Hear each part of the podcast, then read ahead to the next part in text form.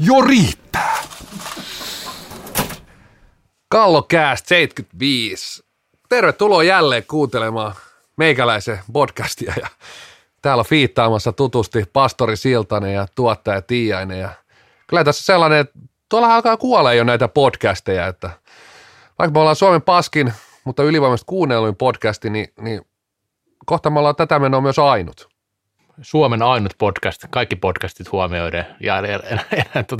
Mutta joo, totta, salibändi rintamalla on vähän harventunut taas podcastit, mutta sometilhet jostain syystä vielä elossa painaa täällä menemään. Ja en mä tiedä, mikä on tämän pitkän iän salaisuus, mutta se on varmaan tämä kellari-ilmasto, mikä on pitänyt meidät vireenä. Että se on tuottaja Tiaisen kellari ja täällä on niin... Freshit aerosolit täällä. Täällä on todella... Täällä pitää täällä nuorekkaana ja täällä, niin raikkaana nämä jutut. No mä teen, niin. No just tulossa, ei jutut ei enää kovin raikkaita, nuorekkaita, mutta mennään eteenpäin. Ja siis totta kai Jari Kinnusen nostalgiapalat, niin sillä on varmasti vielä pidempi tulevaisuus kuin meillä koskaan. Mutta niitä on äänitetty seuraavaksi 35 vuodeksi. Joo, se on sillä tavalla, että jos vaikka kaikki maailma häviäisi, tai siis niin tavallaan maailmasta kaikki häviäisikin, niin Kinnusen nostalgiapalat tulee, palat ilmestyy jostain yksinäiseltä radioasemalta jostain, ja sehän kuuluu niin kuin Etelä-Mantereelle asti, että se on maailmanlaajuinen ilmiö, mutta ei mitään, Jarin tämän viikon jaksossa onkin kiinnostavaa asiaa, kuuntelin se jo ennakkoon, kannattaa kaikkea kuunnella, siellä on lähetyksistä Tymäkkä-asiaa, tämmöinen pieni mainos tähän väliin. Tiiserit lähetetty pastorille. Kyllä, siis no, kun menee julkaistaan, niin kyllä kuuntelin mielenkiinnolla, mitä Oskari Saarella ja Jani Alkiolla oli sanottava lähetyksistä, kun on paljon puhuttanut mutta me ei mennä nyt lähetyksiin. Niistäkin on puhuttu ja varmasti puhuttavaa riittää, mutta nyt puhutaan ruotsalaista salibänditähdestä, eli Alexander Rudista, ja Alexander Rudilla on vaikeuksia. No joo, Rudi on nyt ruotsalaisen urheilun Harri Olli tai Matti Nykänen ja ei ole ensimmäinen kerta, että hölmöili, tai tuosta hölmöilystähän nyt on jo vähän alkaa olemaan jo tovikin, ja oli sitten taas ollut jotain ratsiaa, ja nyt tosiaan sitten ilmoitti, tai Stuhreitan sivuilla ilmoitettiin, että pistää hetkeksi aikaa mailat narikkaa, ja ilmeisesti tämä kausi sivussa, ja aika epämääräinenhän toi tiedote oli sillä tavalla, että mitä tässä nyt, seurata vähän sinne pakollinen veto tietenkin tuossa kohtaa, että jotain on niin kuin ilmoitettava myös, että mutta tietysti kun siellä ei, tuommoisessa tilanteessa on myös vaikea kommentoida, koska nyt on vasta tullut tämmöinen niin kuin julkisuus, siellä on jotain, siellä epäillään jotain, niin sitten seurakaan ei tuossa vaiheessa ole aika vaikea niin kuin kommentoida aika niin kuin jyrkästi, että siinä oli enemmän tämmöinen niin kuin hyvin ruotsalainen, että toivottavasti meillä on vielä tulevaisuudessa Rudin kanssa niin kuin Lugno Ruu, että kivaa ja hauskaa ehkä on tulevaisuudessa, mutta ikävä tietysti, itse pidän Rudia täälläkin mainittuna, niin sanotaan nyt viimeisen muutaman vuoden, niin maailman parhaana pelaajana ja kentän ulkopuolella elämänhallinta on sitten kyllä ollut ihan muuta kuin hallussa, että niin tosiaan niin kuin otin jo kiinni, niin ei ihan eka kerta. Mun mielestä seuraat hyvä toi tuollainen positiivinen viesti kuitenkin ulospäin. Me voidaan jollain polulla joskus astua sinne väärään suuntaan, jos sieltä tullaan yleensä sovitellaan asiaa, että jos on jotain mokautua, niin mun mielestä tervetuloa mukaan vaan takaisin, että siinä tarvitaan kaikista eniten sitä tukea pelaajalle, että ikävä tapaus. Taitaanko kaverilla muuta kuin jonkinlainen videoharrastuskin, ootteko te kuullut siitä? No näitäkin on ollut, että välillä on se nyt ei ehkä ole niin kuin mikään rikos sinänsä, että jos kotivideoita väsäilee, mutta totta kai se tietyllä tapaa sitä niin kuin seuran, pelaajan, ehkä koko lajinkin niin kuin julkisuuskuvaa on niin kuin haittaamassa. Niin, mulla tuli vaan mieleen tästä niin kuin pitkällä aikavälillä toi Rudin vaikeudet, että ei tietenkään nämä huumejutut on ollut viimeisimpiä, mutta sitten siellä taisi olla vähän rattijuopumusta jossain vaiheessa aikaisemmin ja sitten tietenkin tämmöisiä ikäviä juttuja, niin kuin aivotärähdyksiä, niiden kanssa oli ongelmaa ja Ja silloin aikanaan, kun Falunista lähti, niin silloinhan oli jo jotain tällaista juttua siitä, että hänellä oli ollut vaikeuksia, tai siis, että siellä olisi ollut sisäistä ristiriitaa paljon, ja siinä vaiheessa, kun lähti pois joukkueesta, niin oliko näin, että joku pelaajat oli katkonut mailat ja muuta, että siinä ei kerännyt kavereita, että hänellä on aika värikästä historiaa monella tavalla, voisi sanoa, että on mahtunut kaikenlaista, ja vieläkin kumminkin kohtuullisen nuoresta pelaajasta puhutaan, että niin kuin 28 vuotta. Niin kuin Löydä sanoi tuossa, niin tosiaan niin kuin kentällä kaikki on toiminut hyvin, mutta kentän ulkopuolella on ollut tällaisia ongelmia, että se on tietenkin ikävää, että kumminkin puhutaan yhden ikäpolvensa ja miksei jopa ihan lajin parhaistakin pelaajasta parhaimmillaan, mutta nyt sitten tämä tulevaisuus on kyllä aika kysymysmerkki tässä vaiheessa, että mitä tulee tapahtumaan, sitten miten tämä vaikuttaa esimerkiksi maajoukkueeseen ja muualle, että hänhän nyt siis Ruotsin joukkueessa kyllä mun mielestä ainakin selkeästi se ykköstähti on tällä hetkellä, että MM-kisat esimerkiksi tämän vuoden lopussa, niin pistän kyllä todella ison kysymysmerkin nyt, että onko mukana siellä, että miksei jos saa asiansa kuntoon ja sillain on niin kuin pelivalmiudessa, niin varmasti otetaan, mutta varmasti siellä mietitään nyt aika paljon, että miten tämän asian kanssa käy.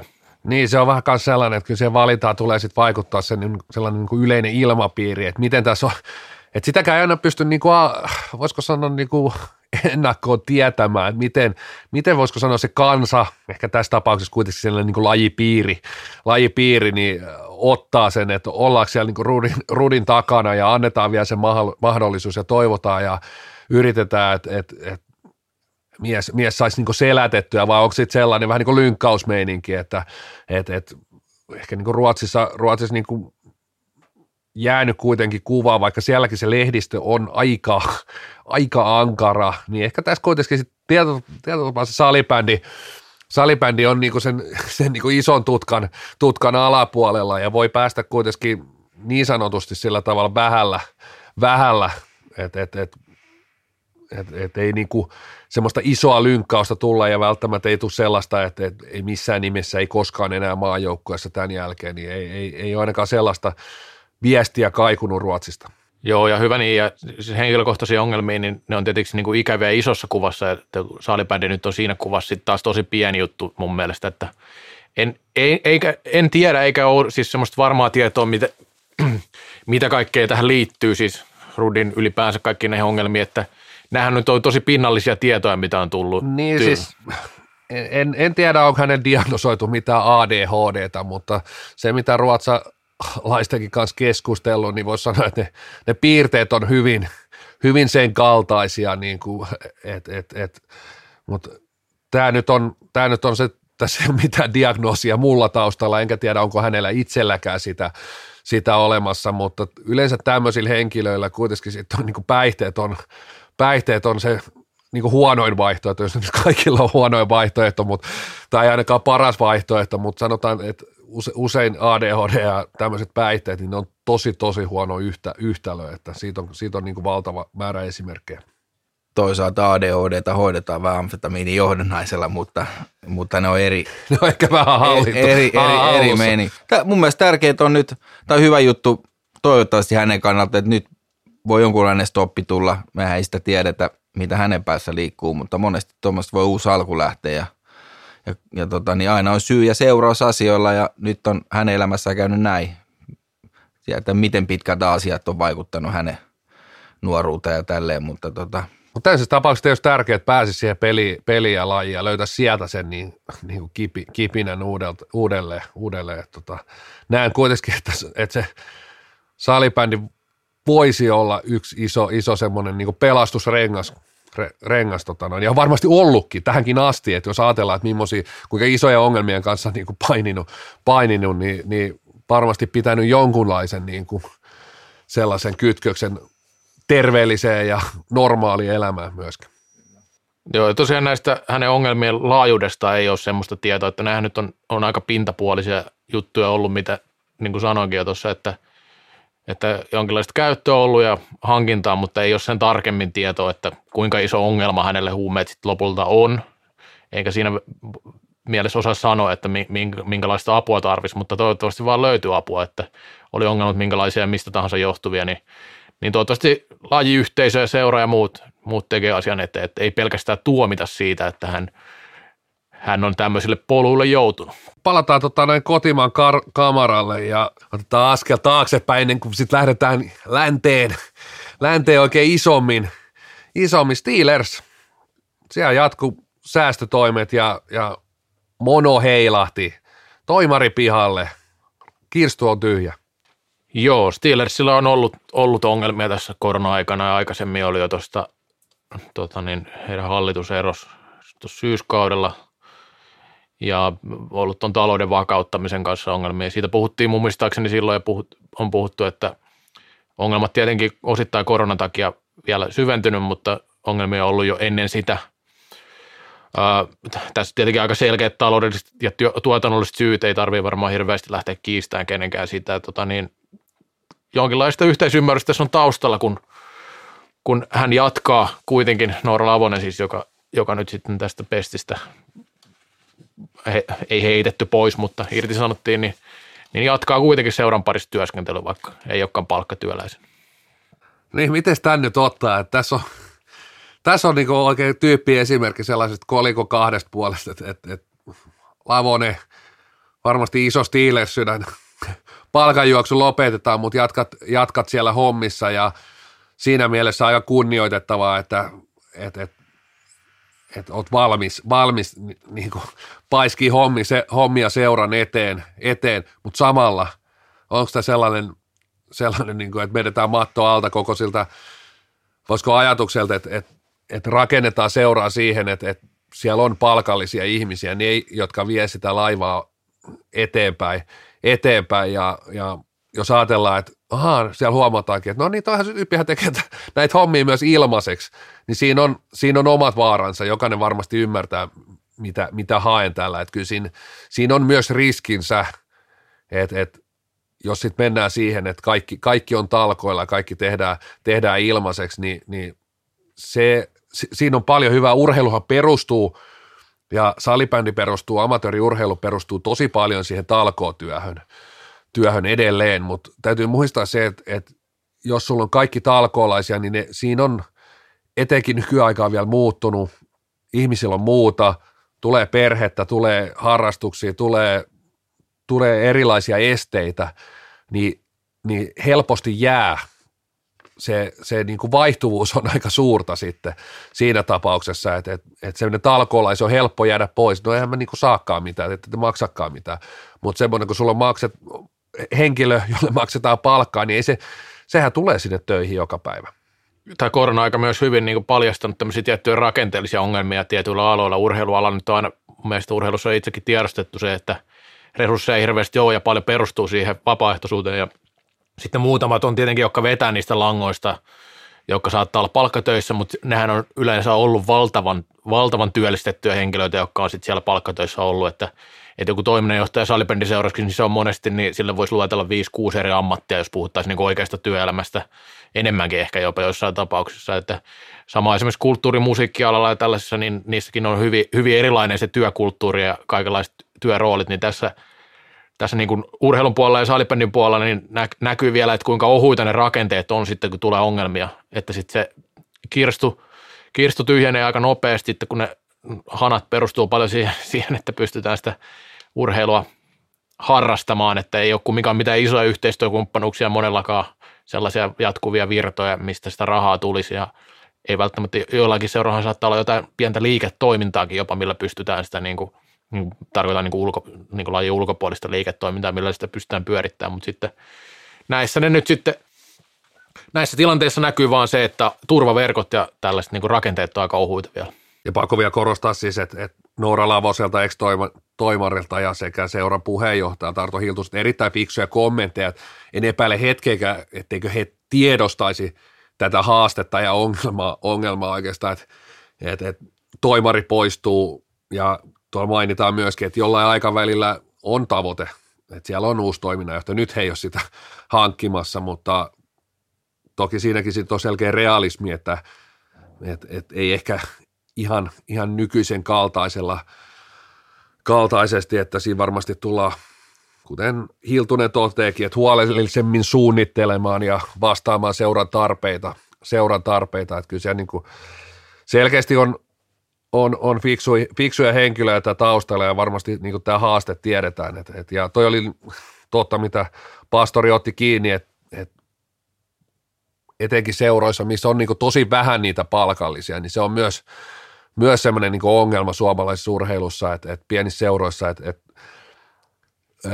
sinne tulee palkattu tai kaksi, niin siinä vaiheessa usein ne talkoolaiset häviikö Pieru Saharaa ja kaikki ajattelee siinä vaiheessa, että hei, sullehan maksetaan tästä, sä varmaan teet tämän, että sullehan tästä maksetaan, että se on niin kuin, se on semmoinen rakenteellinen haaste, että tietysti niitä vanhempia, talkoolaisia, ilmaistyöläisiä tarvitaan aina, mutta sit sen pitäisi olla aika kaukana, voisiko sanoa, siitä niinku seuran ihan ydintoiminnasta ja tietenkin niinku edustusjoukkueista, etenkin jos puhutaan niinku pääsarjajoukkueista, niin tosi kaukana, että siellä enää oltaisiin niinku ihan talkoomeiningillä. Sitten tietysti kun mennään niinku junioreihin, niin on ihan ymmärrettävää, että siellä vanhemmat pitää pullapuotia ja kuskaa pelimatkoja ja jne.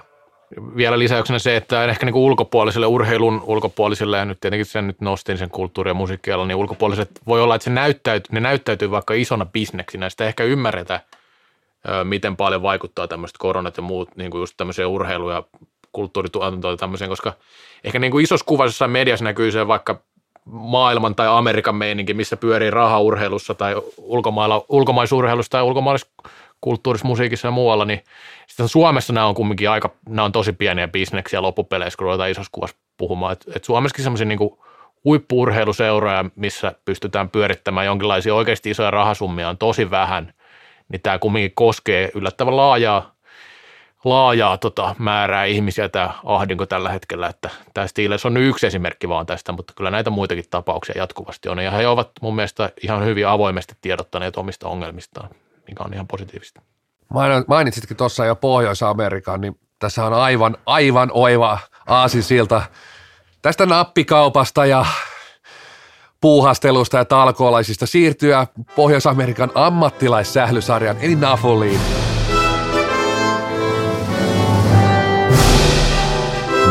American Floorball League, eli NAFL.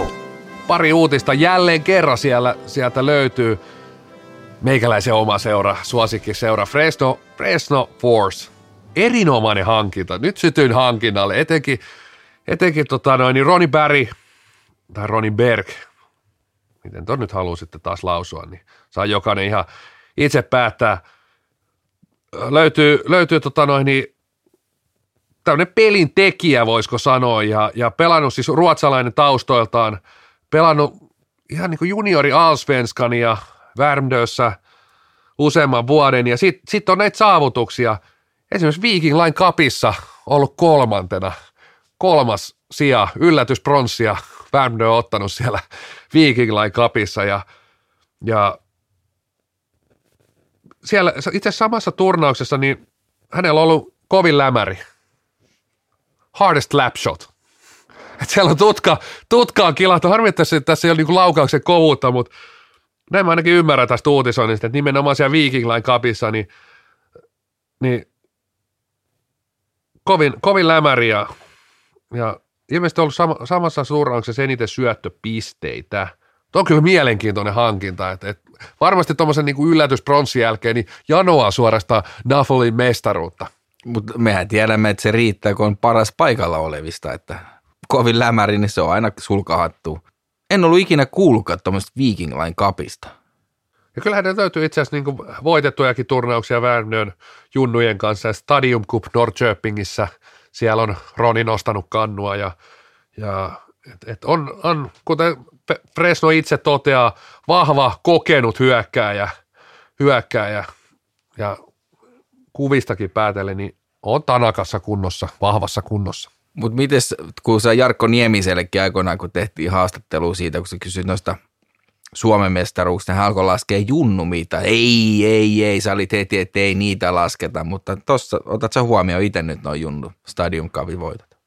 No en oikeastaan, että niitähän ei lasketa, nimenomaan niitä ei lasketa, mutta mä uskon, että tommonen niinku, että jäät just sinne kolmossijalle tuommoisessa Viking Line Cupissa, varmaan tosi arvostettu Falunissa pelataan kuitenkin, että varmaan ihan laadukas turnaus, niin kyllä se jättää niin kuin nälkää, että en mä sitä mitalia laske miksikään, enkä muutenkaan mitään yllätyspronsseja, niitä ei laske kuin tietyt luottotoimittajat, niitä mitalleita, mutta siis jättää sen nälän. Eli edelleenkään Junnu mitaleita ei lasketa. Ei niitä laske kukaan, mutta hei, Sitten on Nafolista lisääkin uutista pukannut. Mun piti kysyä sulta vielä tuosta junnut mitaliutusta. Että pitäisikö Nafolissa kumminkin laskea junnut mitalit, koska siellä ei varmaan niin junnu toimintaa varsinaisesti hirveästi ole. Ei. Nyt on taas aivan väärää ja vanhaa tietoa siellä pöydän toisella puolella, tai tässä pitää pöytää varsinaisesti ole, mutta siellä itse asiassa Texas Tornados. Anteeksi, oliko se... Katsotaan vielä tämä joukkue. Se voi olla yksi niistä, ihan mikä vaan niistä neljästä joukkueesta. Mä olin itse asiassa muistin väärin. Ei ole yksi neljästä, vaan itse asiassa koko Nafol okay. On palkannut Nick Turcotte. Hän on Director of Youth Floorball Development. Nafolin nuorisosalibändin kehittäjäksi. Johtaja sinne kehittämään tätä nuorisosählyä. Paikallinen Jarkko Rantala. Niin, no sanotaan, että tämä on vähän Jarkon näköinenkin kaveri. Toinen, uutista en lukenut ihan kokonaan, että katsoin vaan tuon IG-postauksen, mikä oli tosi tuore tuossa Nick Turcotte, että kyllä siis siellä Amerikassa nuoria satsataan ja miettikää mikä siellä oli, kuten Nafolin toimari tai päällikkökin totesi, niin se on 350 miljoonaa potentiaalista pelaajaa, katsojaa. Eli oli tulossa tähän blogiasiaan varmaan. Kyllä. Eli pääkallo tosiaan Amerikan kirjeenvaihtaja Sami Ilonen on nyt ensimmäisen blogauksensa julkaissut ja sinne tulee lisää materiaalia, kun kesä lähestyy ja varsinkin sitten kauden aikana tuotantoa, että menkää tutustumaan, hän nyt pitää tätä Nafol-tietoutta meillä yllä. Onko siellä kuva, kun löydä ei kato kuvat? Ei ole kunnollista kuvaa. Ei ole kunnon kuvaa, ei ole kuvapankista haettu vielä, mutta tässäkin nähdään. Hollanti kävi Iloselle liian pieneksi Amsterdamin säbäpiirit, niin mikä siinä hypätä sitä amerikkalaiseen ammattilaispalloilusarjaan, ja hänkin toteaa, että amerikkalainen urheilukulttuuri NHL, NFL on niin kuin aktiivisesti ollut seurassa yli 10 vuoden ajan ja tämä on hieno mahdollisuus monelle pelaajalle. Kyllä mäkin lähtisin, jos mulle siunautuisi mahdollisuus lähteä Amerikkaan pelaa sählyä. Niin minäkin. Joelle ei lähtisi. Ei.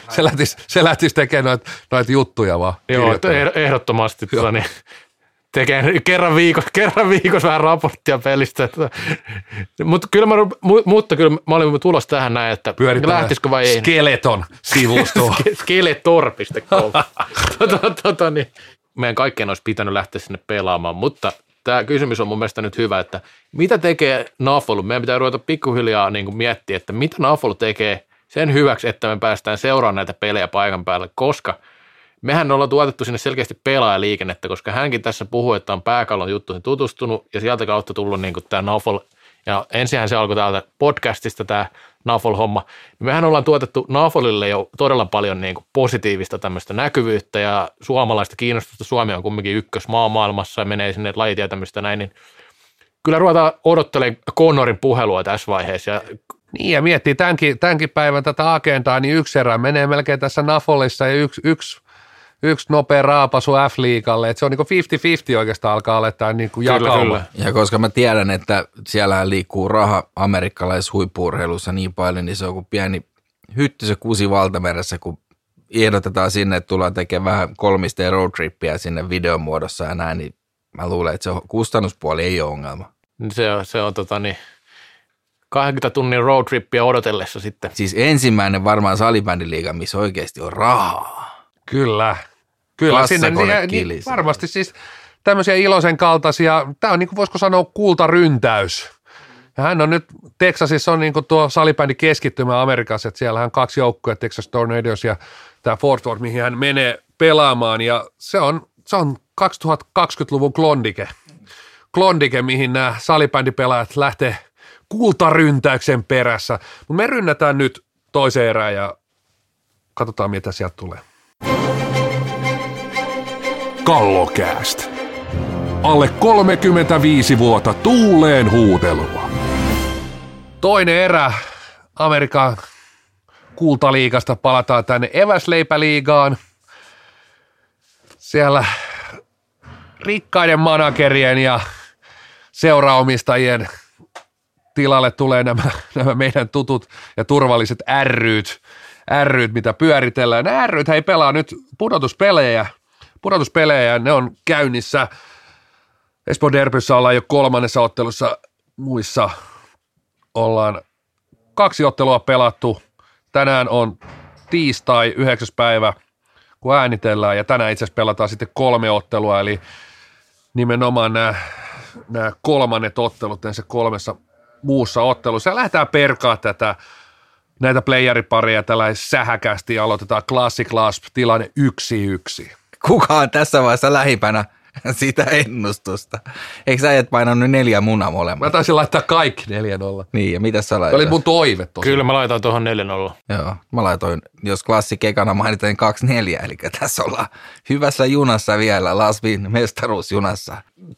Laspin mestaruusjuna on kyllä kova. Siis eka pelihän oli ihan täys hoonaus, että se oli 13-4 tosiaan, ja Lasp sai vähän niin kuin tunnelmaan, pudotuspelitunnelmaan maistella, ja katoin sunnuntai-peli, en kokonaan, mutta sen mitä näin sitä niin kuin loppua kohden, niin kyllä oli oranssibussi oli aika tiivis siellä. Et siellä sai Classic hakata ihan kunnolla päätä seinään ja Laspihan teki aika hyvällä prossalla maaleja.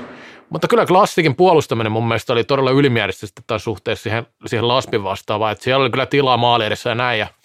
Ja kyllä se on vaikeaa, kun näissäkin pudotuspeleissä nähnyt muutaman tämmöisen matsin, missä on kumminkin selkeästi parempi joukkue vaikka pallollisesti, ja sitten kun sä isket sen hirveän muurin siihen eteen, ja sitten kun veska saattaa olla hyvä iskussa, ja ne kaikki verot ei kumminkaan tuu siitä ihan parhaalta sektoriltakaan, niin siinä pääsee monesti veska loistamaan, niin kyllä se klassikin niin todella hyviä ja taitavia pelaajia täynnä joukkoja pystyy pitämään palloa ja pyörittämään, niin kyllä se muuri vaan piti hyvin, että se oli kyllä Laspilta tosi uhrautuvainen, mutta vaikea nähdä, että näitä 4 kertaa tapahtuu, että kyllä siinä vähän tarvii olla sitten jo, ja niin pitää olla niin kuin taivaan kappaleet myös oikeilla paikoilla, että voitto tuli. Siinä kävi semmoinen perinteinen ensimmäisen kierroksen ansa, minkä Las asetti klassikille, että pannaan verkot töttörölle omassa päässä ja saadaan sillä lepsu puolustus toiseen päin ja hoidetaan bussilla tasoitukseen 1-1, mutta onhan näitä nähty. Niin, tietysti tuossa oli tärkeää, että kyllä se, että Las pääsi 3 maalin johtoasemaan. Aika erilaista pelata sitä klassikia vastaan siellä niin kuin johtoasemassa. Sä jaksat puolustaa, sä jaksat ryynätä ja Las teki sen niin kuin todella erinomaisesti. Siitä niin kuin 12/10 pistettä siitä puolustusasenteesta. Ja jälleen kerran semmoinen tietynlainen esimerkki, mitä otettiin silloin Cup-finaalissa, että näinkin voi voittaa todella ja tehdä tosi hankalaksi kaverin pelaaminen. Se, mikä klassikin pelissä mun silmään oli sellaista, voisiko sanoa, poikkeuksellista. Palonin peli jälleen, siellä oli ihan niitä perusjuttuja, ihan hyvää. Kyllä siinä oli niinku paikkoja laittaa sitä palloa pussia, jokainen voi käydä katsoa sitä laukaisukarttaa. Et kyllä siellä niinku tontti oli aika paljon enempää kuin 3 maaliin kuitenkin. Mutta mitä tapahtui pallonmenetysten jälkeen, niin siinä ei ollut sitä, mä en tiedä oliko se nyt, joku ehkä heittää, että siinä ei ollut nöyryyttä.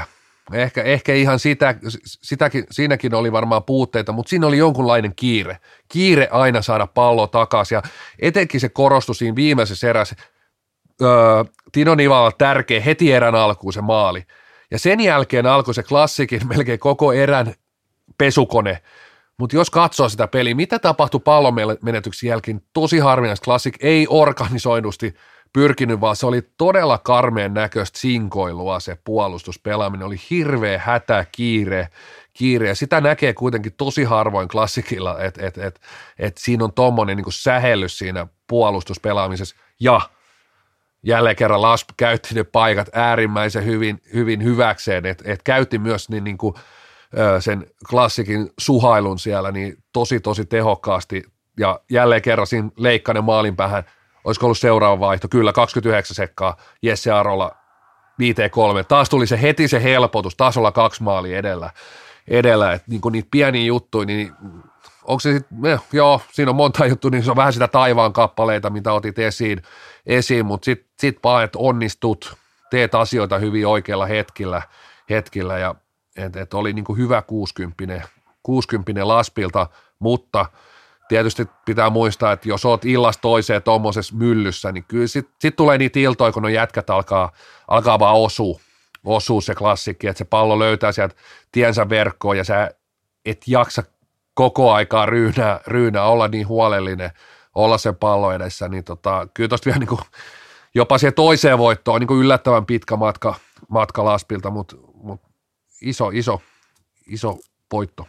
Joo, tuossa Laspin maaleista vielä se, että ne maali edestä iski, että kyllä siinä niin kuin puolustuspelaamisessa oli muuten niin kuin heikkoutta klassikilta, että eivät pelanneet sitä omaa päätä mun mielestä niin kuin omilla vahvuuksilla. He ovat pallottomassa pelissä ollut vuosia mun mielestä liigan kärkeä just nimenomaan tarkkaan siinä maaliedus-pelaamisessa. Se on varmasti just tätä, mitä Löydä sanokin, että se organisoiminen sen jälkeen, kun se pallonmenetys tuli, ei ollut niin hirveän hyvä. Ehkä se fokus oli nimenomaan siinä, että niitä maaleja pitää saada nyt, koska olivat tappiolla koko pelin kumminkin, ei missään vaiheessa johdolla. Sitten tuossa niin kuin varmaan just siinä tulee, tämä on myös niin kuin henkisen puolen juttuja aina näissä pudotuspelissä, vaikka klassikko on sillä saralla ihan hemmetin kova ollut ja näyttänyt vuosia, että pärjää näissä kovissa paikoissa, niin kyllä tässä niin kuin Laspilla se etu tietenkin on, että ovat ihan selvästi tämä haastaa tässä, niin klassikilla se paine on kumminkin tulla sitten ohi ja voittaa näitä matseja enemmän kuin sillä Laspilla, että siinä niin kuin saivat hyvän hengen ja hieno voito, että ei ole Laspikaan ikinä aikaisemmin voittanut klassikkia, että kyllä se tähän paikkaan oli tosi hieno suoritus ja katsotaan, miten sarja jatkuu. Se vielä pitää sanoa, että nyt sitten taas niin kuin tässä tiukassa pelissä, niin klassikin ykkönen otti kumminkin plussaa ja kakkonen -3 taisi olla, mitä katsoo, että se ei nyt ihan niin kuin riittänyt se suoritustaso. Kumminkin 7-3 päättyi peli, että siis edelleen niitä ongelmia on ollut siinä samassa asiassa, mistä puhuttiin aikaisemminkin täällä. Joo, ja vaikka tosiaan noin maalin edustalta tuli, niin en mä nyt nähnyt ihan pelkästään, että se ongelma oli niin kuin maalin edusta pelaaminen, mitä vaikka ne kaikki maalit taidettiin melkein tökätä yhtä lukuun ottamatta siitä niin kuin torisevan nenän edestä, niin kyllä mä sanoin, että niin kuin haasteet oli siinä, että yli pelattiin sitä puolustusta. Että siinä oli niin kuin otit kiinnikin, niin kiireen maku, että saada se pallo nopeasti ja sitten ei ehkä nähty sitä, että tässä on kuitenkin 20 minuuttia aikaa, että siinä oli niin kuin kiire myös puolustuspeli, mikä on tosi harvinaista, että klassik tuollaiseen sortuu, mutta se on myös joukkoja, mikä tämmöisesti yleensä ottaa aika hyvin oppia ja pystyy sit seuraavassa ottelussa, eikä se tänä iltana ottaisi pikkusen vaikeammin kaadettavissa, vaikka toi nyt aina voi ajatella, että Laspi saa tästä itseluottamusta ja jne, niin kyllä mä sanoin, että tänään on todennäköisesti pikkusen isompi vuori kiivettävänä, mitä oli edellisessä ottelussa. Hypätään Espoon derbyyn ja siellä sarja on 3-0 Oilersille eilen Justus Kainulainen jatkoaika maalilla töräytti sitten Oilers jo siihen tilanteeseen, että inkarit on veitsi kurkulla kausi päätymässä ja toi on sarja mitä selkeästi itse olen tarkimmalla syynillä katsonut ja itse asiassa paikan päälläkin ensimmäisen ottelun ja huomenna sitten Otahallissa. Tämä sarja siis ei pelata tänä iltana tiistaina, vaan huomenna keskiviikkona ja siellä sitten ollaan itsekin jälleen Reposen kanssa äänessä. Mitäs mietteitä tästä sarjasta?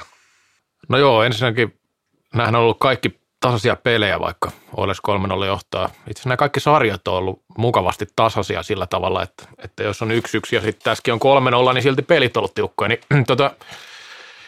joo, tässä on mielenkiintoista se, että Indians on pystynyt paljon paremmin pelaamaan mun mielestä kuin runkosarjassa, että pystynyt hallitsemaan pelejä ja rytmittämään peliä aika hyvinkin. Välillä 2-3 erää, ei nyt ihan 3 erää nimenomaan, koska ei ole voittanut näitä pelejä, mutta 2 erääkin pystynyt pitämään ihan hyvin näpeis peli. Indians ei ole niin kuin pystynyt pitämään otetta loppuun asti, että nyt 2 viime pelissä menettänyt johdon, vielä karusti eilen esimerkiksi, kun maanantaina lopussa Oilers tuli tasoihin ja sitten vielä jatkoaikavoitto, että siinä on niin kuin henkisiäkin henkisestikin kovia juttuja. Molemmin puoli Oilersille plussaa, Indiansille tietenkin miinusta siitä. Niin, Oilers on niin lähtökohtaisesti ihan se on kovempi joukko tähän sarjaan lähdettäessä, mutta eivät mun mielestä ole pelannut mitenkään erityisen hyvin edes tässä ja silti voittaneet. Että se on ollut myös Indiansin hyvyyttä. Ei se ole pelkästään sitä, että Oilersille ei ole välttämättä kulkenut niin kuin erityisen hyvin, mutta niin kuin, tämä on ollut tasainen sarja tähän mennessä. Ja se, että se on 3-0, niin joku voi olla sitä mieltä, että se on väärin, mutta Indianskin toisaalta viime vuonna voitti pari peliä sillä tavalla, että ei välttämättä ollut parempi pelissä, että näin se menee tiukoissa matseissa. En mä näkisi Indiansia mitään hätää vielä tuossa.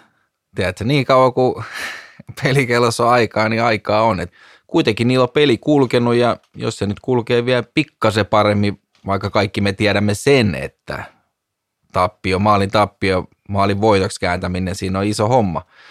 Niin kuin Majoro vaikoinaan sanoi Jokereen tullessaan, niin kana nyppii aina yhden jyvän kerrallaan, eli samalla mentaliteetillä tuosta kyllä toivoisin, että Indias nyt pari matsia voittaisi, ettei se menisi nyt numeroiden valoissa niin tylysti, että toivotaan, että espoolaiset saa herkkuu vielä vaikka sitten sen 4 peliä. Joo, siis tämä sarja varmaan ehkä johtuu myös siitä, että tämä on pelattu eri rytmissä. Tämä on niin kuin omana päivänään niin tullut tosi paljon spekuloitua myös, voisiko sanoa tämän salibändin kerman, viisaiden miesten. Mulla on tuo WhatsApp laulanut näissä peleissä ihan näiden pelien aikana tosi huolella. Ketä siihen kuuluu? No, minä ja sit siinä on pari luottotoimittajaa. Kinnunen ja sitten siinä on muutama, kenellä on joskus flappitaulu ollut kädessä myöskin. Mutta itse asiassa aika niin kuin mielenkiintoista keskustelua myös itse asiassa tämän ottelun ympärillä sillä tavalla, että jossain mielessä siellä on myös tosi eriäviä mielipiteitä niin kuin näistä voisiko sanoa ehkä eniten niin kuin Oilersin pelitavasta ja miten he pelaa. Jos itse otan Indiansiin, niin mielestäni Oilers sopii myös heille. Että tämä ei ole mun mielestä niin kuin ihan sit sattumaa, kun katsonut pelejä niin kyllä se niin kuin pastori otti hyvin kiinni, että kyllä tuossa nyt niin kuin melkein yhden täplän pitäisi Indiansilla olla, että jos nyt tässä on 9 erää ja yksi puolikas jatkoaika hinkattu, niin tämmöisiä niin kuin nyrkkeilytermejä, niin kyllä sä niin kuin semmoinen 6-7 erää saat laittaa inkkareilla, mutta tämmöisiä väliaikatietoja ei vaan lasketa, mutta Indiansilla on ollut hirveästi haasteita tällä kaudella sellaisia, ei nyt oteta bussisanaa, mutta semmoisia joukkoja, mitkä vetää selkeästi sen oman viisikkonsa sinne puoleen kenttään vähän alle, tiivistää puolustaa tiiviisti, niin on ollut erittäin isoja haasteita. Ja sitten jos mennään tähän Oilersiin, niin ehkä mulla on vähän kysymysmerkki, että kuinka organisoitu on tällä hetkellä tuo Oilersin puolustuspelaaminen, etenkin karvauspelaaminen. Tämän on niin kuin allekirjoittanut moni minua viisaampikin, että siinä on vähän semmoinen katusählymeininki, että siinä siis sanotaan ne kaksi hyökkääjää, ylintä hyökkääjää, niin varmasti heillä on niin kuin lupa, ja yleensä voisiko sanoa, että nykysalibändissä on aina lupa vähän niin kuin kokeilla kahdella kärjellä siinä, että haistelee sitä, että voiko lähteä karvaukseen.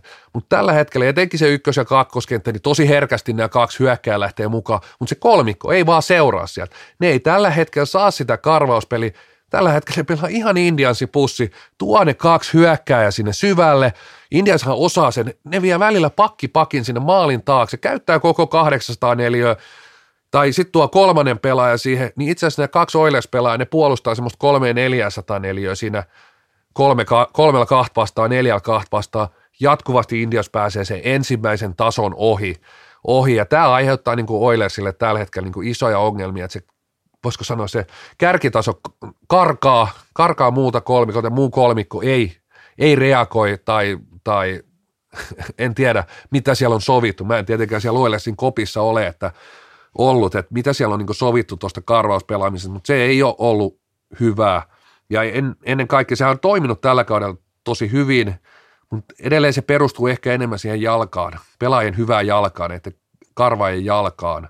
Et nyt on vaan niin kuin vastustaja, mikä reksaa lainata, reksa ottaa aina tänne on pelaaja nopeampi ja sillä ei ole keuhkojakaan, niin idea, sillä on hyvä maltti tuossa pelaa sitä, että ei he hirveän usein joudu kyllä kuseen siinä Oilersin karvauksessa, mutta sitten yksilöt, kyllä tuo niin Oilers-nippu on vaan laadukkaampi, parempi, siellä on hyviä yksilöjä, nimenomaan ne ratkaisuhetkillä jälleen, että nämä pelit on ratkennut pieniin asioihin, erikoistilanne pelaaminen on ollut tosi isossa merkityksessä, siis todella valtavassa, ja silloin nämä niin kuin huippuyksilöiden merkitys korostuu.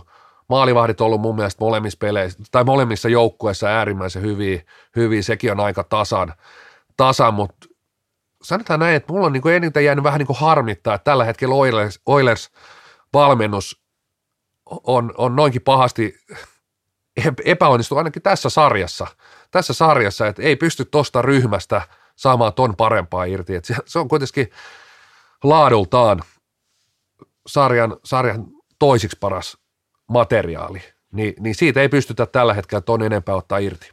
Joo, toi on hyvä nosto Prässi, että he on pystynyt viisikkotasolla aika paljon, niin kuin mun mielestä viime kausina tekee hyviä semmoisia täsmäprässejä, että se on toiminut aika hyvin. Se ei ole ollut mitenkään yltiöpäistä, mutta nyt se on ehkä ollut just tämmöistä alasarjaprässäämistä, että sinne menee ne muutama kaikista innokkain ja loput sitten jää katselemaan, mitä tapahtuu. Ja siinä on selkeästi ongelmia. Ja kyllähän niin kuin Indiassa edelleenkin on pallon kanssa erittäin hyvä joukko, että siihen se peli perustuu pitkälti heillä. Tämä on perustunut viime vuodet niin mutta Indiassa ei just tuo erikoistilanne erittäin hyvä nosto. Siinä on kyllä ollut selkeä ero ja se on niin todella klisee, että pudotuspeleissä se ratkaisee. Tässä se on ratkaissut aika paljonkin ja kyllä sen kuuluukin ratkaista, että kyllä tässä on koko kausi aikaa laittaa ne. Niin kuin ei tietenkään tarkoita sitä, että se on pelkästään se, että mikä pitää ratkaista, mutta kyllä kun se on kunnossa, niin se on selkeä etu näissä tiukoissa peleissä. Ja jännä kyllä, niin kuin sanottu, niin esimerkiksi Oilersin hyökkäyspelaaminen niin ei ollut mitenkään erikoista. Pallollinen. Siitä on totta kai aikaisemminkin puhuttu, että ei se ole ollut mitään ihan maagista ennen aikaisemminkaan, mutta just niin kuin sanoit, niin yksilötasolla on tullut näitä ratkaisuja. Et mielenkiintoista, kun nostit maalivahdit, niin Kaltiainen Jokisalo pelannut erinomaisesti munkin silmään ja Jokisalo vielä nuori kaveri yllättäen laitettu luukulle ja ei ole kyllä niin kuin pettänyt. Se on pelannut tosi hyvin. Joo, erittäin hyvin. Ja sitten Oilers on tällä hetkellä. Siinä ehkä näkee sitten sellaisen, että siellä on aika... voisiko sanoa pelaajilla, aika vapaat kädet, että sitten tulee tällainen niin kuin organisoitu joukku, että tuosta jos ajatellaan, että sieltä tulee seuraavaksi vastaan TPS, mennään pikkusen edelleen, että sieltä tulisi TPS vastaan. Reksa siellä jo, voi sieltä tulla SPVkin tai mikä muu vaan, tai mä nyt en muista, miten nämä nyt tässä on monta variaatiota, kun sarjat SPV ei ole päättynyt, mutta niin joka tapauksessa niin mielenkiintoinen, että jos sieltä tulee TPS, vähän eri tavalla organisoitu vastustaja. Sitten taas jos ajatellaan tämmöisiä niin kuin Nokia-happeja, sopii mun mielestä todella hyvin Oilersille, että pelit, missä niin kuin virtaus käy, niin no Oilers on niin kuin todella taitava joukkue ja Heikki Luukkonen paininnutkin, että joukkue jossain mielessä hakeekin tämmöistä virtausta ja on parhaimmillaan toki siinä, mutta siis en tiedä, pystyykö tuolla sitten kuitenkaan sitä niin kuin kannuun nostaa vaikka ryhmän niin kuin materiaali ehdottomasti riittäisi mun mielestä haastaa jopa klassikin. Mennäänpä sitten seuraavaan pariin, eli Turku ja Seinäjoki. Tässähän kävi myös erittäin klassinen tässä avauspelissä, eli SPV näytti taas sen, että miten näitä pelejä voitetaan. Ensinnäkin Tepsi oli siinä avauspelissä todella nuhainen mun mielestä monella tavalla, että saivat pitää palloa, loivat jonkin verran enemmän paikkoja, mutta eivät kyllä niin kuin mun mielestä murtautuneet kovin hyvin niille hyville paikoille. SPV pelasi todella tylyä, tiukkaa puolustuspeliä, nähti Suomen Cupissa nähty aikaisempina vuosina. 2-2 varsinainen peliaika ja sitten yksi paikka SPVllä siinä Rike ja rankkarista hankki on sisään 3-2 ja eka täplä Seinäjoelle. Se oli kyllä niin kuin jotenkin, se ei niin kuin katsojalle ollut mikään kaikkien aikojen salibändi elämys kyllä, mutta kyllä täytyy sanoa, että oli se niin kuin SPV:llä taas niin kuin hieno suoritus tommoinen, että se meni kyllä niin niiden käsikirjoituksen mukaan se matsi, että siinä vähän niin kuin lannistettiin vielä niin kuin sillä ikävällä tavalla, että kyllä Tepsi varmaan tuntui, että on niin kuin parempi ja pääsee palloon ja paikkoja, mutta ei riittänyt vaan ja sitten Seinäjoella tuli taas, sanotaan näin, että SPV vähän ehkä rohkeammin pelasi ja Tepsi kyllä käytti sen hyväkseen, että siellä prässäsivät aktiivisemmin kuin aikaisemmassa pelissä, otti pallon pois ja iski sitten niistä virheistä ja se oli mun mielestä nimenomaan Tepsin hyvyyttä eikä niinkään SPV huonoutta. Joo, avauspeli en nähnyt, mutta toinen peli tuntui jopa siinä, että toki tuommoisessa korostuu se, että TPS pääsi niin kuin selkeästi jo avauserässä edelle niin kyllä. Tuntuu, että siitä ei niin kuin peli edes syntynyt että tultiin vähän siihen tilanteeseen, mitä jo Cupin finaalissa ainakin paikan päällä spekuloitiin, että jos SPV joutuu taka-ajan ajajaksi ja vähän niin kuin selvemmin, niin kuinka paljon sieltä löytyy, että vaikka se muutama kausi sitten veti lankusta asti ja karvasi hullun tavoin, niin mä nyt näen kuitenkin, että tuossa ryhmässä niin siinä on vähän rajallinen mahdollisuus sitten kuitenkaan niin kuin juosta niin kuin vastustaja sieltä niin kuin lankusta asti, että pitäisi ainakin tehdä tiettyjä kentällisiä tiettyjä muutoksia, että kaikki kentät ei ehkä pysty ihan siihen niin kuin koko kentän aktiiviseen karvaukseen, ainakaan niin kuin pitkiä aikoja, että jos heti avauserässä jäät jälkeen, niin 3-4 maalia, niin mitkä on ne aseet, millä SPV pystyy sellaisessa tilanteessa tulemaan niin kuin tasoihin, koska kuitenkin he luopuu edelleen aika paljon pallosta ja jos sä luovut siinä tilanteessa pallossa, niin silloin on aika vaikea tehdä kuron niitä maaleja umpeen, mutta toki sitten on joukkue, niin on se niin kuin osoittanut jälleen kerran ja osoitti silloin Cup-finaalissakin, että se on niin kuin hetki, että joukkue tunnistaa kyllä ne momentumit ja ne, että jos vastustajalla varsinkin hiukankaan herpaantuu se ote, niin pystyy sen käyttämään, mutta mä en vaan usko, että Tepsi kuitenkaan tässä koko sarjassa, niin että se, he tiedostaa niin hyvin, että se pitää pysyä se paletti aika lailla koko ajan niin kuin näpeissä, että muuten se niin kuin SPV on niin kuin vaarallinen ja nimenomaan pystyy haistamaan ne hetket. Mutta jännä se niin joku ihme, mitä lientä ne vetää siellä. Niin jotenkin se mentaliteetti oli se ekas matissa varsinkin niin semmoinen Ladovista sisään ulos koko ajan, semmoinen mielenkiintoinen härdelli, mutta se onnistui siinä pelissä hyvin, että mä en toista peliä nähnytkään sitten. Mutta. Siis kiinnostavaahan tuossa on tuossa SPV:ssä se, että sieltä löytyy välillä se 60-piikin, että pystytään niinku painaa ja antaa niinku tavallaan hallinta oikeastaan melkein kokonaan vastustajalla ja silti voittamaan näitä matseja. Tuohon ei niinku moni pysty kumminkaan. Se, että niinku kyykitään ja niinku niin sanotusti tämä on tämä klassinen ja kliseinen vertauskuva, että syödään sitä palloa siinä, niin kyllä se oli niinku tosi tiivis se puolustusmuuri oli silloin Turussa, että ei Tepsi sillä niinku huonosti sinällään pelannut, että kyllä siellä niinku paikkoja jonkin verran, mutta ei niitä nyt sitten kumminkaan hirveän paljon ollut. Että se SPV kyllä pystyi sen niinku pitämään sen semmosena, että se oli vähän niin kuin maalin peli. Ja sitten se etu on kumminkin jossain määrin niillä, kun se jää siihen maalin peliin, että sieltä löytyy sitten henkistä selkärankaa ja semmoista niin kuin, en mä tiedä mitä se on, mitä Pohjanmaan painiverta se on, mikä siellä virtaa, mutta siis niin kuin, ja sitten se, että kun ottaa tilaa ja ajan pois hyvin, tosi kovia vääntää ja painimaan, varsinkin siinä ekassa pelissä, niin sehän oli semmoista osittain vähän roikkumista. Molemmin puoli ei ollut pelkästään SPVltä, kyllä sieltäkin löytyy semmoisia pelaajia, että tuossa on tosi fyysistä peliä ollut mun mielestä tuossa sarjassa. Että sinänsä kyllä kiinnostavaa edelleenkin, että miten tämä jatkuu, että pystyykö SPV vielä haastaa noilla. Mutta kyllä niin ongelmaksi tulee toi, että se ei kovin monipuoliseksi ole se niiden peli kehittynyt, tai eikä sitä ole varmaan pyrittykään kehittää. Niin, ja siis TPS, paljon on TPS hyökkäyspelaamista ollut, voisiko sanoa niin kuin vuosien sellainen,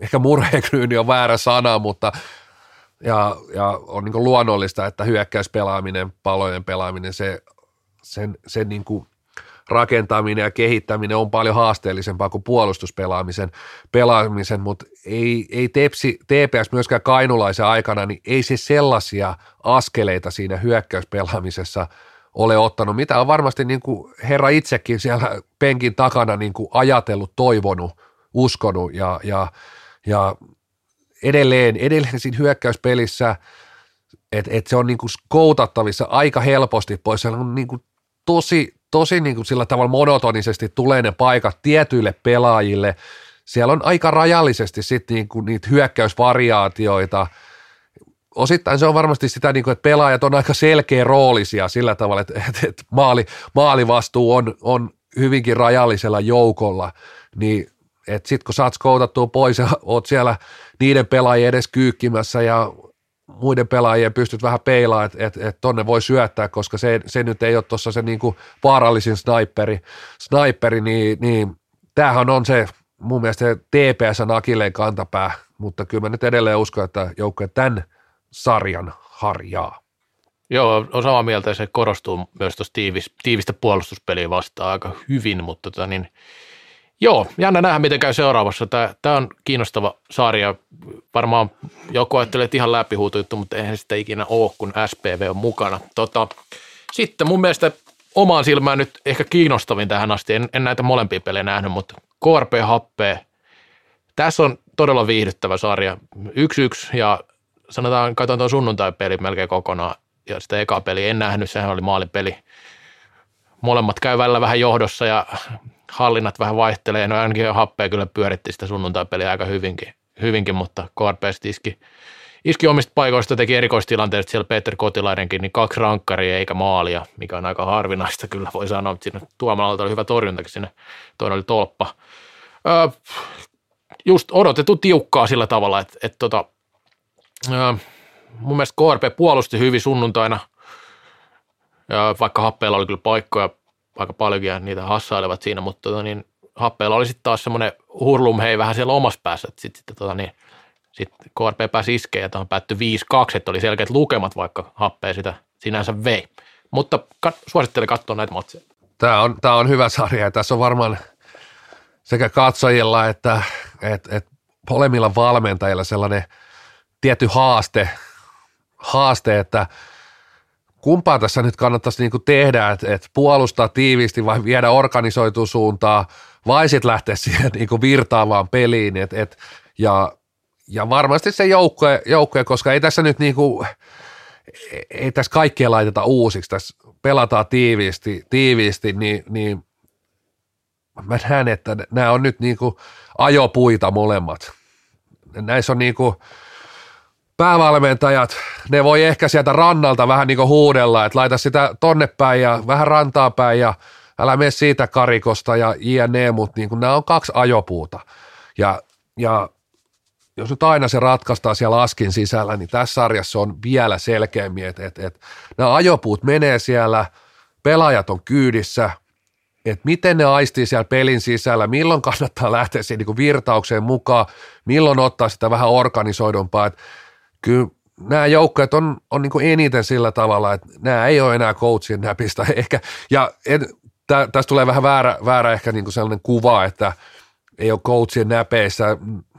Nämä on sellaisia joukkueita, että osittain varmaan niin valmentajat myös niin jostain asioista luopuu myöskin, että pelaajamateriaalia ja otettiin jo viime vai edellisjaksossa siihen niin joukkueen semmoiseen niin DNAhan kiinni, niin sun on vaan niin vähän päästettävä niitä valjaita irti välillä, että sä et haluakaan, sä et pysty, etkä halua kahlita näitä joukkueita. Yksilöitä on todella paljon, huippuyksilöitä, yksilötaitoa. Peter Kotilainen on hyvänä päivänä, olisi voinut tehdä vaikka 5 maalia sunnuntaina periaatteessa. Teki 1, mutta oli siellä saumoja. Teki 2. Teki totta. Peter siinä on 3 sekuntia. Se olisi soittanut sulle ja sä alettiin, niin päätin korjata. Hyvä, että korjasit, koska tämä on itse asiassa tärkeä huomio, mutta se tuli 3 sekuntia loppuun se toinen, niin se ei enää auttanut sitten siinä vaiheessa. Mutta tosiaan ainakin se 5 olisi voinut kyllä tehdä siinä, että monessa sarjassa myös täytyy nostaa tämä, kun nostaa näitä maalintekijöitä, niin erinomaista maalivahtipeliä nähty monessa. Esimerkiksi Rasmus Hasu SPV siinä ekassa pelissä ja tässäkin Miro Tuomala KRP:ssä pelasi aivan todella hyvän matsi. Nekin jää välillä, tuossa Oilersisarjassa nostettiin ja sitten esimerkiksi Anttu Pohjonen, miten pelasi Klassikkiin vastaan, niin pitää niitäkin nostella tässä, että on tärkeitä juttuja. Mutta en mä tiedä, onko tuottaja Tiianen seurannut sarjaa ja minkälaisia huomioita jäänyt, jos oot? Äijillä oli niin hyvät analyysit, mä ostan ton Voilepäliigan ja ajopuut kyllä ihan löytyy sieltä, että niin eikö, että oot tässä. Kallokääst. Ikuisesti nuori. Niin kuin salibändikin. 3. erä. Tuulee huutelua tiedossa. Mä muistan, onko tämä vanha brändityöryhmä, mikä on nyt muotoutunut tuuleen huuteluksi. Brändityöryhmä oli vähän niin kuin tehtiin tosissaan tuuleen huutelua. Sitten tajuttu, että me ollaan tietämättä. Ei me olla tietämättömiä. Ei. Meillä ei ole vain 35 vuoden lajikokemusta. Brändityöryhmä on tuolla virallisissa paikoissa vähän sivussa. Sielläkin huudellaan tuuleen. Me ollaan sama linja. Kyllä. Tänään meillä on aiheena, että kuka pilasi salibändin. Ja tähän pohjautuu vähän Urheilulehden juttuun missä muisteltiin taas ihan tämä kaikkien lajien, mutta myös salibändin ikiliikkuja, kun ennen oli Reija Tiaisella punaista tukkaa ja oli huulisandelia, oli vaikka ketä persoonia, nyt ei ole enää yhtään ketään yhtään missään. Joo, tämä oli Joonas Kuisman hyvä kirjoitus Urheilulehdestä. Tämä oli tämmöinen niin kuin, ei mikään varsinainen artikkeli, vaan tämmöinen mielipide, eli tämmöinen kolumnikirjoitus siitä, että hän on silloin ollut tietyn ikäinen nuori kaveri seurannut liikaa ja hänellä oli sitten siellä erilaisia suosikkeja, mitä hän nosti ja inhokkeja ja sanoi, että tällainen on kaikki kadonnut, persoonat on kadonnut ja tämmöinen räiskyvyys ja muu, että laji on menettänyt siinä jotain kun on tullut vähän tämmöistä salonkikelpoisempaa ja ehkä ammattimaisempaa meininkiä. Tätähän välillä toistetaankin monessa paikassa ja todetaan, että persoonat on menetetty, laji on pilattu ja mitä kaikkea nyt onkaan, mutta kuka pilasi salibändin? Tässähän nyt tietenkin tämä kysymys on vähän tämmöinen kuka murhasi kenet -tyyppinen Agatha Christien romaani, mutta otetaan nyt kumminkin tämmöinen simppel lähestymiskulma, niin Toni Löytiönen voit aloittaa sieltä. Niin tämä heti tämmöinen, niin että kuka tai mikä olisi ehkä niin kuin enemmän. No mulla itse asiassa on mikä tässä kanssa, että se on ihan hyvä. Niin. Mä ensin mietin, että oikeastaan niin kuin eihän salibändiä saisi tolla tavalla ajatella, että sehän on kuitenkin vähän niin kuin ilmaveivauksen ympärille teennäisesti kehitetty laji, että voisiko sanoa, että salibändi pilasi ilmaveivauksen. Tähän voi reottaa kiinni, mutta jos nyt ihan puhutaan kuka, niin tällä kun mä olen miettinyt sitä Kuisman tekstiä ja tämmöistä tietynlaista aikajanaa, että milloin tämä laji meni pilalle, milloin tämä oli ehjä, milloin tämä oli rikki, niin kyllä se täytyy sanoa, että Matto pilasi salibändin. Ja onko se sitten Jari Kinnunen? Meidän ylistävä Jari, kun pilasi salibändin. Et Matto pakko. Et ennen oli parketteja, siellä oli vähän sellaisia, että menit tonnekin pelaa, niin se oli, että siinä oli vähän enemmän lakkaa ja vähän röpösempää lakkaa. Ja tämä oli hauska itse asiassa. Tässä pitkästä aikaa tuli niinku lattiat ja matot puheeksi tässä ottelusarjassa Happeen Nokia, ja siellä oli kommentaattorina Jaska Kunelius, ja hän etenkin otti kiinni, että Nokialla on niin kova ja tällainen nopea matto, että onko tällä jotain ratkaisua tähän ottelusarjaan, mutta ennenhän oli varsin mielenkiintoista, kun tiesit, että jossain oli matto, jossain parketti, jossain sysipaska parketti, jossain hyvä parketti, ja tämähän on ihan niin kuin uuden mielenkiinnon tähän, että eihän niin kuin tennistäkään pelata samoilla alustoilla, niin miksi salibändiä? Siis todellakin silloin aikoinaan eri mestoit mietittiin. Joskus oli että siellä liukukengät enemmän piti olla vähän pyyhemmin laittaa kokista, että pyyhkäisee jalkojen pohjat siihen ja jossain vedot lähti paremmin kuin muualla. Ja Ruotsissa oli vielä ehkä isompi, siellä oli niitä pihkaisia kenttiä, missä oli pihkaläikkiä. Sitten otettiin just joku Solnan parketti, missä niin kuin näki, kun vastustajat välikatko mailoja ja alkulämmössä, kun niitä vitutti niin paljon, se parketti oli niin huono ja röpöne. Että. Niin ja sitten se, mikä oli tietysti kotihallissa, oli ne muiden lajien viivat, niin sä tiesit tasan tarkkaan, missä kohtaa sä kenttää oot, kun sä näet, että jos on niin kuin seli maaliin, mutta sä tiedät tasan tarkkaan, missä päin se maali siellä sijaitsee. Että siinä oli kaiken näköisiä hauskoja vipstaageja, että en tiedä, sitten TV-pelitä toi paljon sitä mattoa jo silloin finaaleihin sitten ennen kuin mattopakko tuli, että olihan ne, siis sehän tuntui parketilta, kun siirtyi matolle, että todella helppoa, pallohallinta oli paljon helpompaa, eli paskoista tuli parempia niin sanotusti mattojen myötä ja sitä kautta koko laji muutti. Eli niin Kuisma on periaatteessa oikeassa, että silloin oli taitavampi pelaajia, koska ne joutuivat pelaamaan parketilla. Nyt tämä on niin helppo, tämä on muuttunut helppo, liian helppo. Salibändi on liian helppo laji matolla. Salibändi on liian helppo nykyään, tämähän on aivan eri laji, koska kaikki varusteet ja muut on kehittynyt niin paljon, että ei tarvitse tehdä mitään duunia. Niin, onko se nyt sitten niin, että kun pääsee kikkailemaan enemmän, niin tietyt roolit on hävinnyt, semmoiset vähän hämmentää roolipelaajat. Ja kun ei voi maalivahdelle syöttää, tämähän on tosi tärkeä myös tässä, niin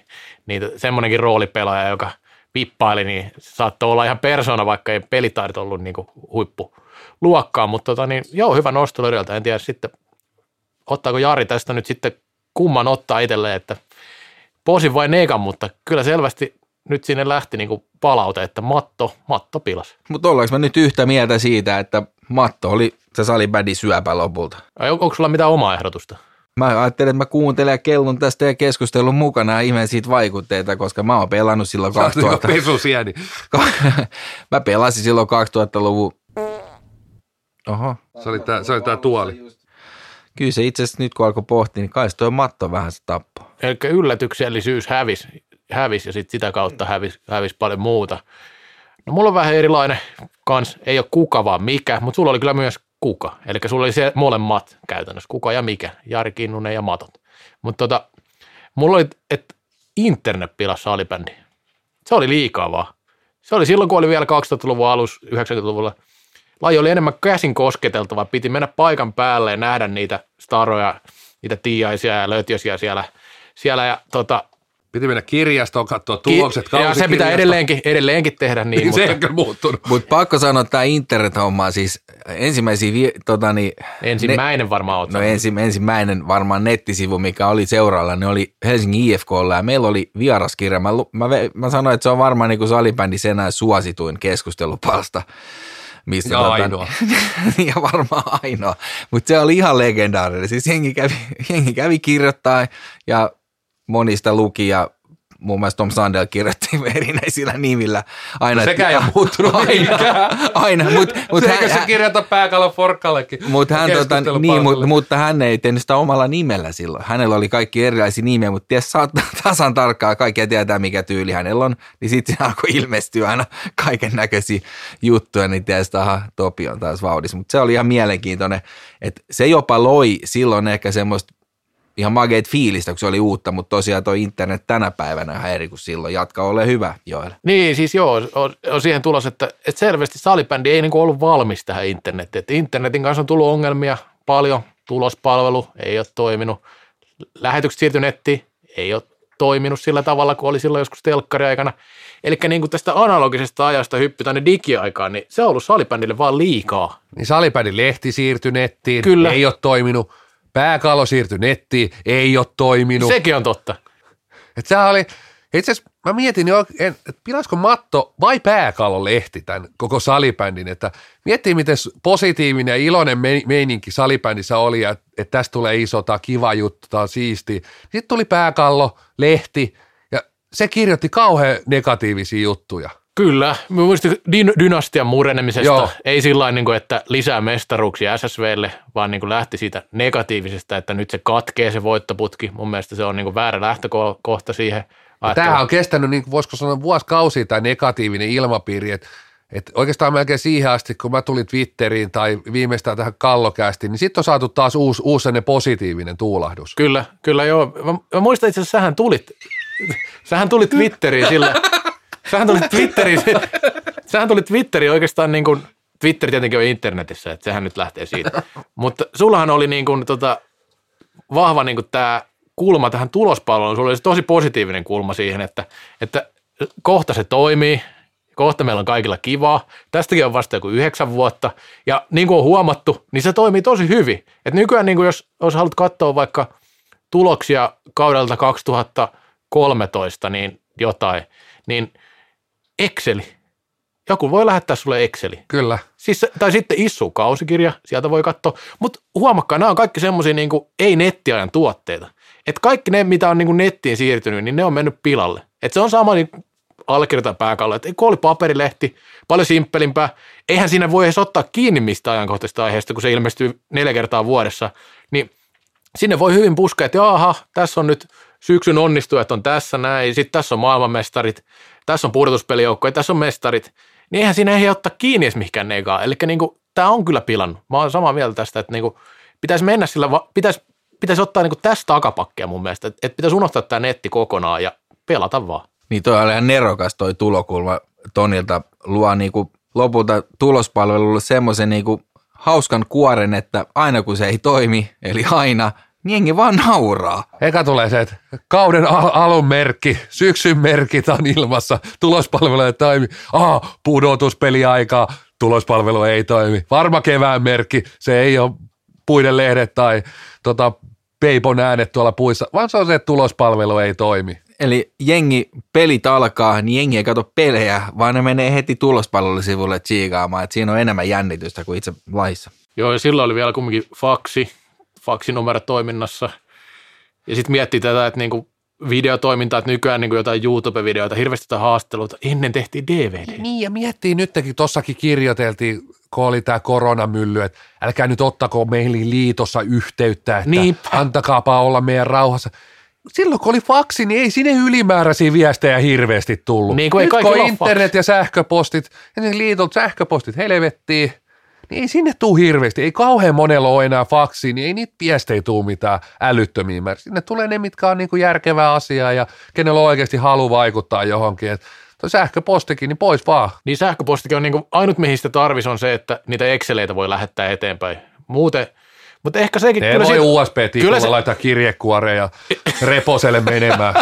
Eihän niitä kukaan muu vingut tuolla kuin Reponen niitä Exceleitä. Salibändin liigalla on ollut aikoinaan omia muistitikkoja, mitä on jakanut tuolla, että sekään ei ole niinku, kyllä siellä on siellä ihan kaikkea, mitä tarvitaan.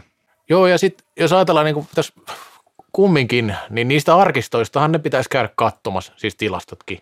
Sun pitäisi mennä penkoon, sun pitäisi haluta saada sitä tietoa, että sä voit saada sen tiedon, sit sä kävisit, et ainakaan turhaan niin kuin häiritsis.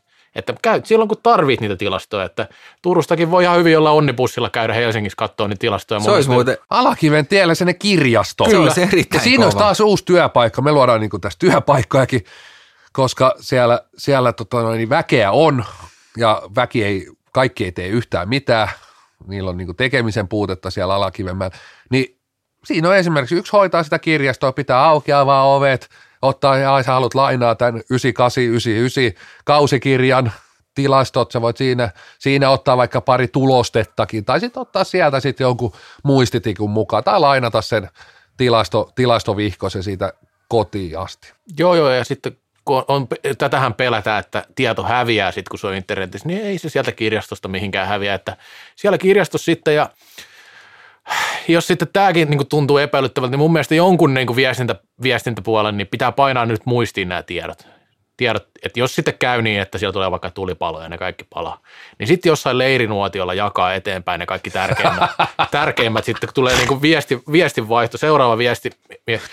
Antaa kapulan siihen. Antaa kapulan sille seuraavalle ja sitten se kertoo eteenpäin. Eli niin tämmöinen todella perinteinen tiedonvälitys, eli niin leirinuotiota leviää nämä niin sukupolvelta toiselle, ettei vaan niin kuole näin. Niin ja tollahan syntyy nimenomaan ne legendat. Kyllä.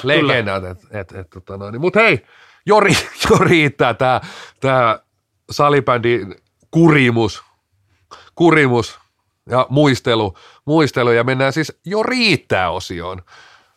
Et melkein voisi antaa viikon jo riittää Joelille tästä paatoksesta, mutta mitäs teillä oli? No jo riittää ja sattumalta myös annan se itselleni. Tämä oli tätä niin pääkallolle ja itselleni ja monille muille, jotka tässä nyt turhaan vinkuu siitä, että lähetyksissä on omia ongelmia ja kaikkea tällaista, niin ei. Mä oon kuullut ja ymmärtänyt näin, että tuote on vaan valmis. Että se jo riittää. Mun mielestä silloin, jos se riittää, että pelit vaan näytetään, ja sehän pitäisi olla lajin motto, pelit pelataan tai pelit näytetään, jompikumpi voisi olla niin kuin salibändin motto. Ehkä pelit pelataan. Se sarjatoiminta on kumminkin yksi tärkeimpi juttu, mitä on käynyt, eli niin kuin sarjaa pelata. Niin mun mielestä nyt jo riittää tämä kritiikki näistä lähetyksistä. Mekin ollaan ihan turha puhuttu niistä. Annetaan olla. Pääasiat pelit näkyy. Onko toi tuommoista akateemista vittuilua? Ei meillä ole täällä mitään vittuilua. Meillä on täällä niinku tämmöistä hyvähenkistä keskustelua. Tämä on keskustelupodcast. Okei. Mun mielestä se taas toistepäin. Tuote ei ole valmis ja kaikki nämä, jotka peukuttaa näin kultaisilla peukulla, niin tuntuu, että ne käy eka tuo pyllyreessä, sitten menee suuhun. Jo riittää kultaiset peukalat. Itse me ollaan niin eri mieltä nyt tässä. Kyllä. Tässä alkaa olla sellainen niin huonot vibat täällä studiossa, kun porukka riitelee täällä. Mutta muistetaan kuitenkin. Asiat riitelee, ei henkilöt. Mutta mun jo riittää. Menee tuonne Sveitsiin mun yksi suosikki maista, niin meillä on ollut paljon yhteisiä hetkiä Sveitsin ja Sveitsin liiton kanssa ja hyvää pöhinää. Siellä on itse asiassa jengit testattu, nämä joukkueet, kun pudotuspelit startaa, joukkueet on testattu sylkitesteillä viikoittain. Mutta nyt playoffien alkassa otetaan nenätestit käyttöön. Mutta mä sanoin, että jo riittää tämmöiset testit. Sitten kun finaalit alkaa, se on Kiinan malli, se on pyllyreikätesti joka kerta, kun tuut hallille, niin tikku takapuoleen, eli jo riittää nenätestit. Joo, kyllä.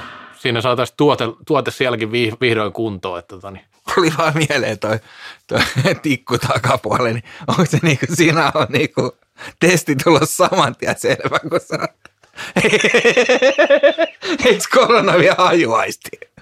Niin siitä, kun sä pelaajalle tikun takapuoleen, työnnätkö se siihen nenä eteen? Testi on valmis. Ja ainakin makuaisti sitten. Jos se haista, niin sit vielä maista. Kiitos Kiina. Kiitos. Ensin ne laittoi wuhanilaisen liikkeelle ja sitten ne vielä kehitti pettämättömän testin.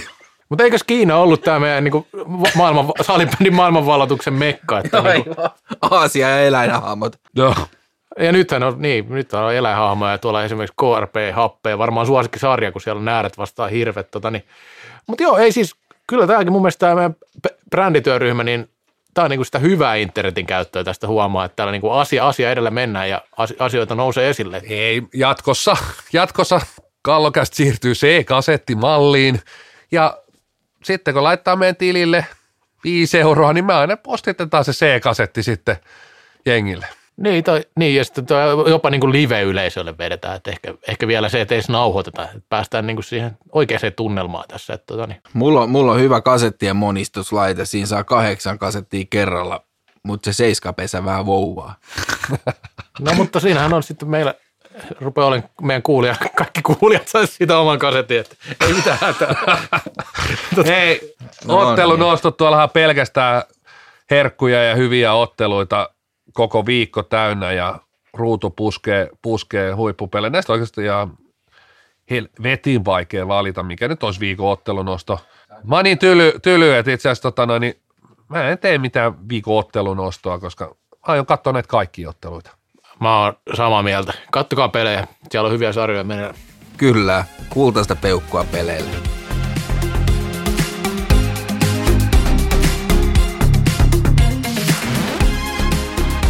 Kallokäästä. Lain ainoa NHL-tuote.